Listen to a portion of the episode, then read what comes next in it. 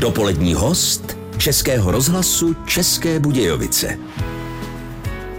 Mladý dobrodruh Tomáš Vaňourek v roce 2020 představil Miroslavu Zikmundovi projekt Expedice Z101. Jehož nesmělým cílem bylo zopakovat a také rozšířit první výpravu legendárních cestovatelů Hanzelky a Zikmunda napříč Afrikou a Amerikou.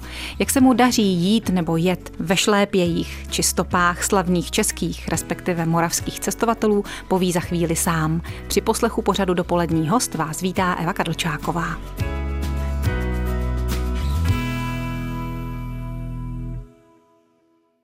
Cestovatel Tomáš Vaňourek na festivalu Voda, moře, oceány v Hluboké nad Vltavou představil svůj dokument Cesta vody. Téma vodního živlu je jednak aktuální pro všechny kontinenty, ale jestli souvisí i s jeho zkušeností z cest po Africe, po stopách Zikmunda a Hanzelky, to nám řekne sám. Vítejte u nás, dobrý den. Dobrý den. Tak tedy souvisí?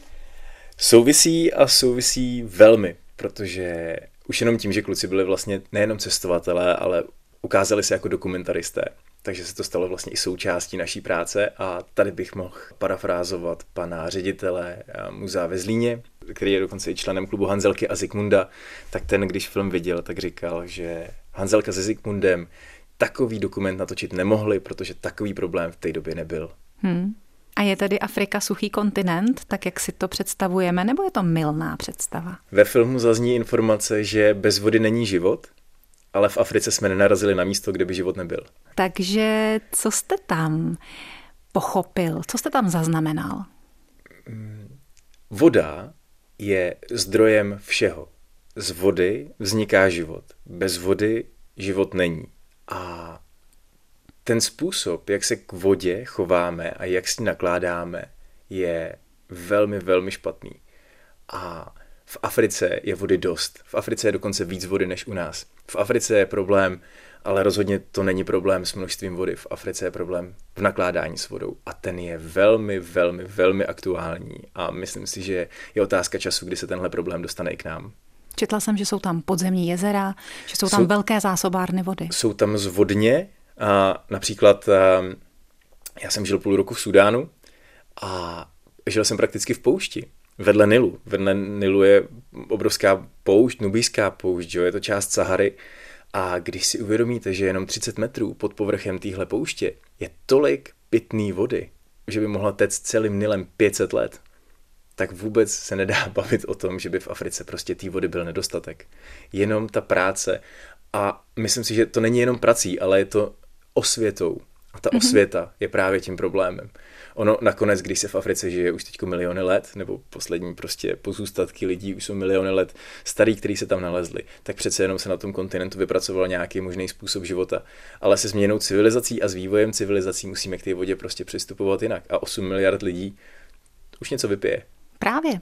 I ty staré eh, africké civilizace, egyptská civilizace a tak dál, ty přece uměly hospodařit s vodou, měly důmyslné zavlažovací systémy. Je to tak, jenomže jejich zdroje nebyly kontaminované do určité míry. A jejich zdroje byly kontaminované v určitém přírodním procesu, stejně tak jako v bažinách, tak ta voda prostě tleje a pracuje, ale i s tím se naučili pracovat. Ale v dnešní době, kdy vlastně je to paradoxní, že pro peníze je člověk ochotný obětovat svůj vlastní život. Ono radši budeme pít kontaminovanou vodu, než aby jsme žili vlastně bez peněz a o něco chudší. A to samozřejmě vede k tomu, že vznikají cukrovary, vznikají různé továrny, přesouvají se různé výroby do Afriky a to samozřejmě vede i k tomu, že se ta voda kontaminuje. Takže my jako západní svět do Afriky přinášíme různá řešení, což je správně, ale nikoho z nás nenapadlo podívat se na ten pomyslný druhý konec roury, protože tam, kam voda proudí, tak potom vytejká. A hlavní města jako Nairobi nebo Addis Abeba kde jsou miliony a miliony lidí, bez toho aniž by byly prostě popsána jejich příslušnost, tak něco odpadu vyprodukují. A z té vody potom žijou zase další lidi a to přináší problémy. A nemuselo by to rozšíření průmyslu do Afriky znamenat taky to, že se tam začne s tou vodou lépe hospodařit, protože i ta výroba přece potřebuje vodu? Je to tak. Já si myslím, že především je to o, o světě. A ta hmm. osvěta je tím největším problémem. Ono samozřejmě tím příkladem z civilizovaného světa je, že čím víc se podíváme na západ, nebo čím více podíváme do civilizované společnosti, tak tím více vidíme kultivované lidi. A kultivovaní lidé jedí zdravě, pijí zdravě a záleží jim na svém vlastním životě a životním stylu, protože ví, že život a čas, který mají na téhle planetě určený, je omezený. A není nic cenějšího než ten čas. Bohužel v těch rozvojových zemích a v zemích třetího světa tam na lidech nezáleží vůbec. A setkáváte se často s lidmi, kteří nemají vlastně ani jméno. Nemají jméno? Nemají jméno. Nemají rodiče, pojmenovávají se třeba podle krav nebo podle stromů, nebo ne, nemají žádný rodinný vazby a prostě na tom člověku vůbec nezáleží. Ale tenhle člověk je taky součástí společnosti a ta společnost ho nějakým způsobem přijímá a ten člověk žije a samozřejmě se dál rozmnožuje, zakládá si svoje vlastní rodiny a dál a tím se civilizace vyvíjí, populace roste a tím ale úměrně roste problém u člověka, který vlastně neví, jak s vodou nakládat a myslí si, že voda je přirozený zdroj a nevidí rozdíl mezi vodou z louže nebo vodou ze studny nebo vodou, která vytéká z fabriky. V tom dokumentu jste jenom zaznamenal aktuální stav, anebo tam navrhujete i nějakou cestu vody do budoucna, nějaké řešení? My jsme k tomu filmu přistoupili tak, že jsme se chtěli stát průvodci diváka na cestě Afrikou, cestou vody. A velmi důležitým elementem celého toho snímku, který má 25 minut, tak je Jirka Šíma, který je hydrolog a strávil vlastně v nejodlehlejších částech Etiopie jako srdce středovýchodní Afriky už 30 let bádáním a vytvářením hydrografických map. A právě Jirka nám přinášel svoje poznatky z historie. My jsme mohli čerpat i ze zdrojů, které tehdy sepsali pánové Hanzelka se Sigmundem a všechno jsme to mohli konfrontovat s realitou, kterou jsme poznávali dnes. Bohužel, a to si diváci asi domyslí, ten vývoj není úplně příznivý, ale myslím si, že prostřednictvím našeho filmu nedojdou k depresím, ale k pocitu, že pořád se dá něco dělat. Říká Tomáš Vaňourek, náš dnešní dopolední host. Tomáš Vaňourek vyrazil na cestu po stopách Hanzelky a Zikmunda koncem dubna roku 2021, aby zdokumentoval, jak se mění svět a my s ním. V Africe už ujel prozatím 45 tisíc kilometrů. Na čem? Jezdíte taky autem? Já jezdím především autem. Krásný na tom je, že my jsme vyjížděli 22. dubna 21 a 22. dubna vyjížděli Hanzelka se Zikmundem. A to auto, kterým jsme vyjeli, tak jednak má SPZ HZP 19720, protože Tatra kluku měla SPZ P 19720, tak jsme přidali to HZ. A auto se jmenuje George, protože to navrhl vlastně ještě pan Zikmund a mělo by to připomínat pana Hanzelku, kdy mu na cestách říkali Georgi, protože to byl Jirka, tak to je George. Takže máme sebou George a musím říct, že těch 45 tisíc kilometrů je nám nesmírnou oporou. A vlastně i díky tomu vznikl ten film, protože my jsme si mohli dovolit to, co si kluci nemohli dovolit před 75 lety, a to bylo uhnout z cest. Protože oni jeli Tatrou 87 a jediný vlastně, oni vyjeli z Československa, dojeli do Švýcarska, tam to dali do dílny a přepracovali to, aby se to upravilo. A ve finále jenom vyměnili tlumiče a podbyli podvozek. A my jedeme přece jenom v úplně jiném autě a to nám umožňuje ten jejich itinerář a tu jejich cestu rozšiřovat. A díky tomu vidíme věci, které nejsou tak úplně objeveny. Takže máte offroad. Je to offroad. A dokonce poslední přede mnou, kdo ho řídil, tak byl eh, sám pan Karel Loprajs. A což byl ještě kamarád pana, pana Zikmunda, takže ono se to takhle krásně uzavřelo a George byl vlastně s klukama ze stájí Aleše Loprajza dvakrát na Dakaru jako preskár, takže to nejlepší na expedici je vlastně náš George. A je fajn, že jste ještě eh, pana Zikmunda stihnul, že jste to spolu stačili probrat, možná i itinerář cesty. Cestujete taky ve dvojici tedy, mluvíte v množném čísle. Takhle, George považuji za právoplatného člena našeho týmu. Takže jste tři. Takže jsme tři, ano.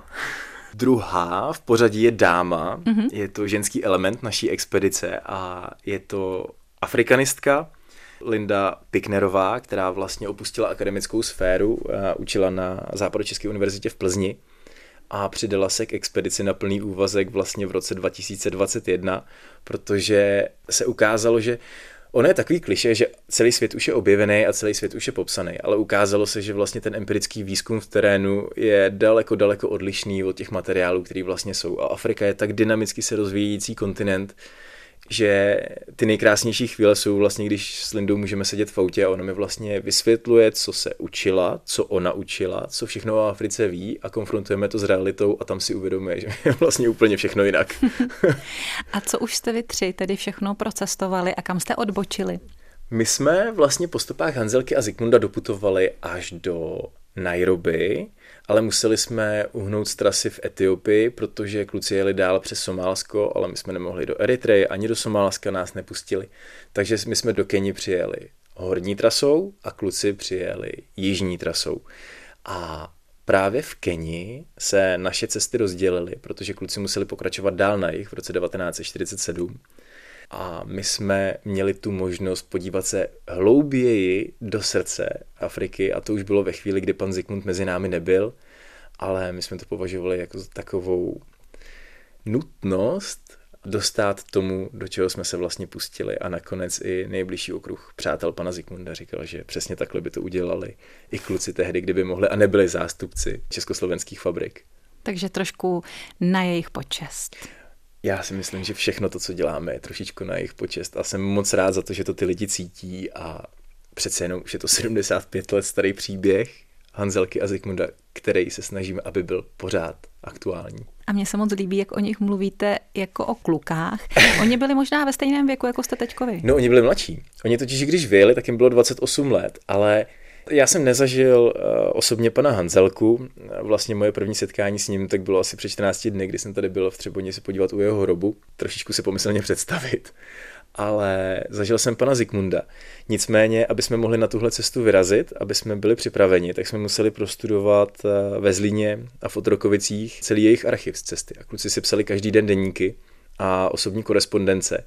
My jsme si to všechno přečetli a zdigitalizovali jsme to a tyhle materiály si vlastně vezeme sebou Afrikou. A vždycky, když se konfrontujeme s nějakým tématem, tak hledáme v minulosti a porovnáváme to ze současností a tím pádem věříme v určitou relevanci našeho empirického výzkumu. Ale díky tomu se vlastně dostáváme do života těch dvou kluků a ne legend Hanzelky a Zikmunda. A stávají se chvíle, kdy sedíte v deštném pralese a koukáte se dolů do údolí a máte pocit, že kdyby vedle vás seděli, tak byste řekl, hele Jirko, ono je to prostě takový, jaký jsme si to představovali.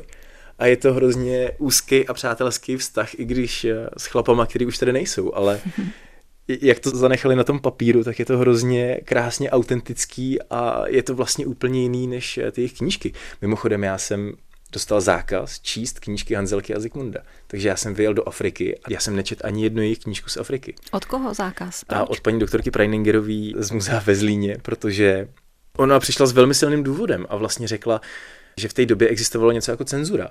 Takže ty knížky jsou vlastně upravený oproti tomu, co oni reálně psali a reálně si mysleli. Takže my jsme nejdřív studovali ty deníky a potom teprve na cestě čtu ty knížky a ten rozdíl je opravdu teda markantní. Markantní, jo. Mm-hmm. samozřejmě já vůbec nechápu, jak bylo tehdy možné, že vlastně oni popisovali například etiopskou společnost, která žije na venkově a to popsali a v knížce to někdo prostě jako cenzor upravil a říkal, to je strašně kapitalistický, my jsme potřebovali, aby to bylo jako víc na ty rolníky zaměřen. Takže oni vlastně jako přetvářeli ten příběh a tím pádem zkreslovali ty informace vlastně té veřejnosti, ač nevědomně, ale trošičku se to dělo a já si myslím, že ve 28 letech vlastně z toho nemáte ještě úplně tak rozum, abyste rozuměla té nejvyšší politice, a, která vlastně neprobíhala v Praze, ale v Moskvě, že jo? Ano. Tak je to takový hrozně, hrozně zvláštní, ale o to víc vážím těch deníků, že ty kluci byli opravdu, ono se říká, že to byly legendární cestovatelé, ale pro mě osobně to byly jenom dva neuvěřitelně zapálený a odhodlaný pracovitý kluci. A tím dokázali přelomit vlastně celý systém, s kterým se náš národ pral 20 let temnoty říká Tomáš Vaňourek, dopolední host Českého rozhlasu České Budějovice.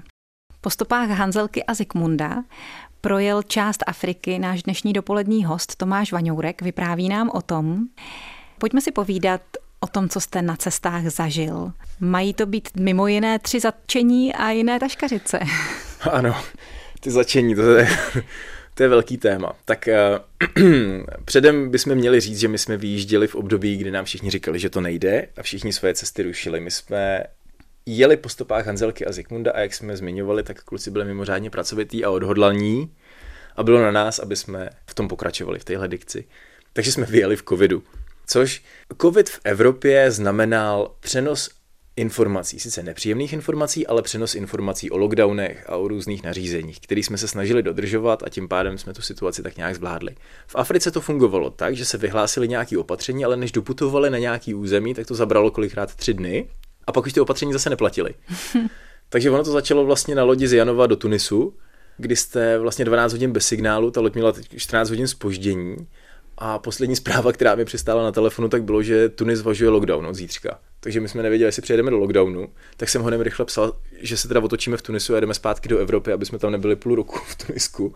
A oni mi napsali, my vás ale zpátky nepustíme, protože potřebujeme papír od tamní vlády, že nejste infekční. Ano. Takže nakonec to klaplo a my jsme tam přijeli, ale jak jsme vyjeli do pouště, tak znova vyhlásili lockdown a tentokrát už opravdu.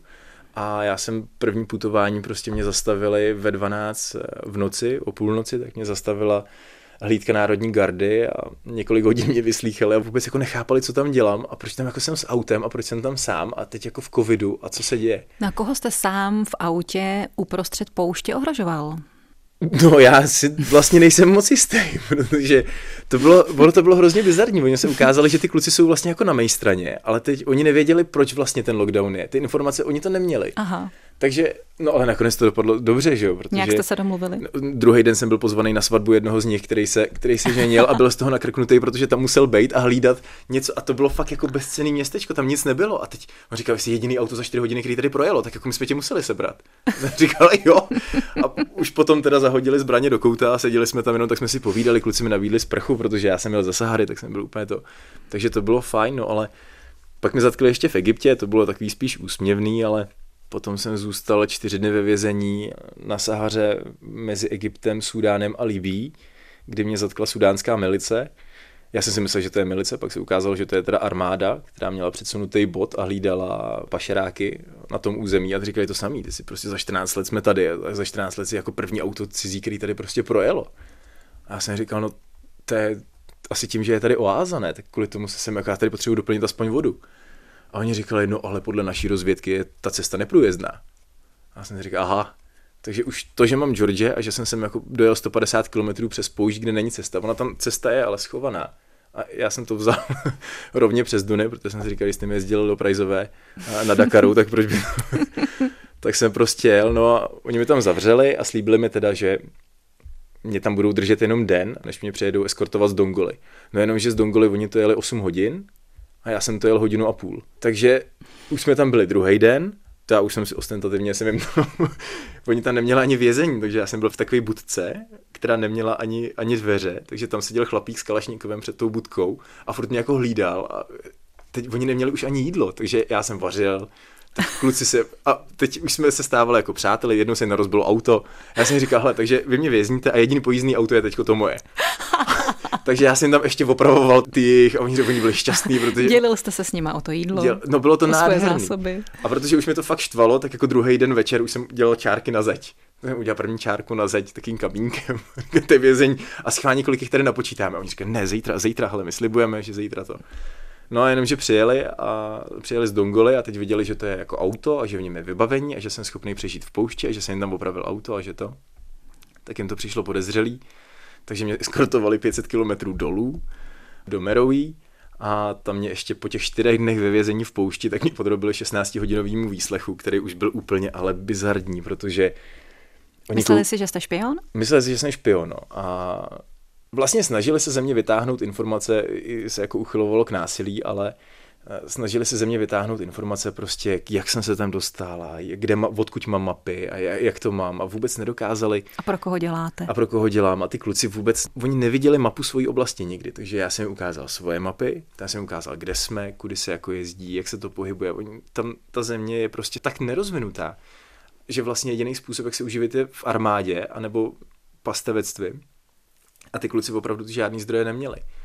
Takže to začínalo být opravdu už vypjatý, vypjatý a rozbilo se to ve chvíli, kdy zavolali vlastně členy těch tajných služeb, což bohužel tam není tak, že to získává člověk za schopnosti, ale spíš se to dědí ty funkce.